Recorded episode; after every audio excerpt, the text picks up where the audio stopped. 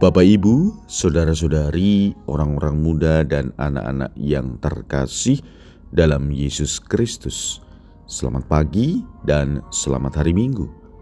Salam bahagia dan salam saroja untuk kita semua, berkah dalam. Bersama dengan saya, Romo Antonius Garbito Pambuaji, menyampaikan salam dan berkat Allah yang Maha Kuasa dalam nama Bapa dan Putra dan Roh Kudus. Amin.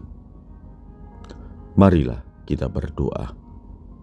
Allah yang Maha Kuasa dan kekal, bimbinglah tingkah laku kami sesuai dengan kehendak-Mu.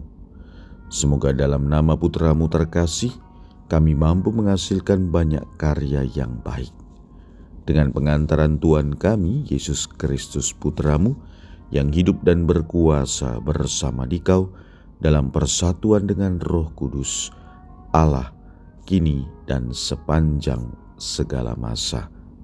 Amin.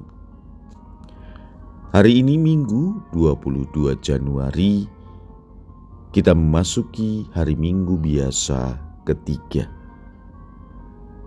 Bacaan pertama dalam liturgi hari ini diambil dari kitab Yesaya bab 8 ayat 23b sampai dengan bab 9 ayat 3. Bacaan kedua diambil dari Surat pertama Rasul Paulus kepada jemaat di Korintus bab 10 ayat bab 1 ayat 10 sampai dengan 13 dilanjutkan ayat 17. Bacaan Injil diambil dari Injil Matius bab 4 ayat 12 sampai dengan 23. Marilah saudara-saudari kita mendengarkan Injil suci menurut Matius. Ketika mendengar bahwa Yohanes Pembaptis telah ditangkap, Yesus menyingkir ke Galilea. Ia meninggalkan Nazaret dan diam di Kapernaum di tepi danau di daerah Zebulon dan Naftali. Dengan demikian genaplah firman yang disampaikan oleh Nabi Yesaya. Tanah Zebulon dan tanah Naftali, jalan ke laut, daerah seberang sungai Jordan, Galilea. Wilayah bangsa-bangsa lain – Bangsa yang diam dalam kegelapan telah melihat terang yang besar, dan bagi mereka yang diam di negeri yang dinaungi maut telah terbit terang. Sejak waktu itu Yesus memberitakan, "Bertobatlah, sebab kerajaan sorga sudah dekat." Ketika Yesus sedang berjalan menyusur Danau Galilea, ia melihat dua orang bersaudara, yaitu Simon yang disebut Petrus dan Andreas saudaranya. Mereka sedang menebarkan jala di danau sebab mereka penjala ikan. Yesus berkata kepada mereka, "Mari ikutlah aku, dan kamu akan kujadikan penjala manusia." Mereka pun segera meninggalkan jalannya dan mengikuti Yesus. Setelah pergi dari sana, Yesus melihat pula dua orang bersaudara, yaitu Yakobus anak Zebedius dan Yohanes saudaranya, bersama ayah mereka Zebedius. Mereka sedang membereskan jala di dalam perahu. Yesus memanggil mereka dan mereka segera meninggalkan perahu serta ayahnya lalu mengikuti Yesus. Yesus pun berkeliling di seluruh Galilea. Ia mengajar dalam rumah-rumah ibadat dan memberitakan Injil Kerajaan Allah serta melenyapkan segala penyakit dan kelemahan di antara bangsa itu. Demikianlah sabda Tuhan. Terpujilah Kristus. Saudara-saudari yang terkasih, Sabda Tuhan hari ini mengajarkan kita menjadi pribadi yang sadar akan panggilan Tuhan untuk mewartakan pertobatan kepada bangsa-bangsa. Ketika ia mendengar bahwa Yohanes ditangkap, Yesus lalu menyingkir ke Galilea. Ia meninggalkan Nazaret dan diam di Kapernaum di sanalah Yesus merenungkan kembali kehendak Allah dalam hidupnya. Maka betapa penting dalam hidup kita memiliki waktu untuk merenungkan kembali apa yang menjadi tujuan hidup kita.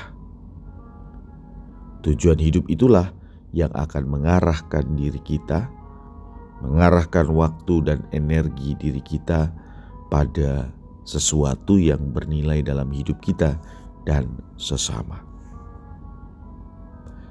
Yesus menyadari bahwa tujuan hidupnya adalah mengajak orang untuk bertobat, karena Allah hadir. Allah menyertai hidup kita. Dia begitu yakin akan penyertaan Allah dalam hidup kita. Keyakinan Yesus ini meneguhkan seperti yang diungkapkan oleh pemazmur. Tuhan adalah terang dan keselamatanku. Kepada siapa aku harus takut? Tuhan adalah benteng hidupku. Terhadap siapa akan aku harus gentar? Keyakinan ini yang menggerakkan Yesus untuk memanggil para murid. Ia memanggil orang-orang yang bersedia menjadi teman seperjalanan. Maka saudara-saudari yang terkasih, sabda Tuhan hari ini juga mengajarkan kepada kita bahwa panggilan Yesus itu begitu meneguhkan, begitu bermakna.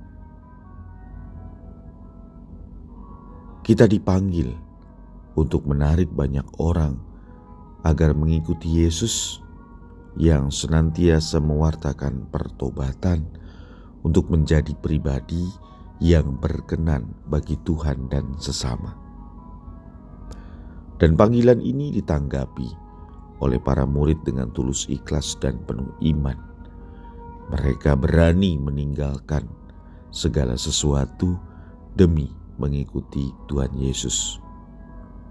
Semoga semangat para rasul dalam menanggapi panggilan Yesus juga menjadi semangat bagi kita untuk senantiasa setia pada Yesus. Marilah kita berdoa. Allah yang Maha Kuasa dan Kekal, kami bersyukur atas sabdamu. Buatlah kami senantiasa bersuka cita atas anugerahmu ini, sumber hidup yang baru. Berkat Allah yang Maha Kuasa, dalam nama Bapa dan Putra dan Roh Kudus. Amin.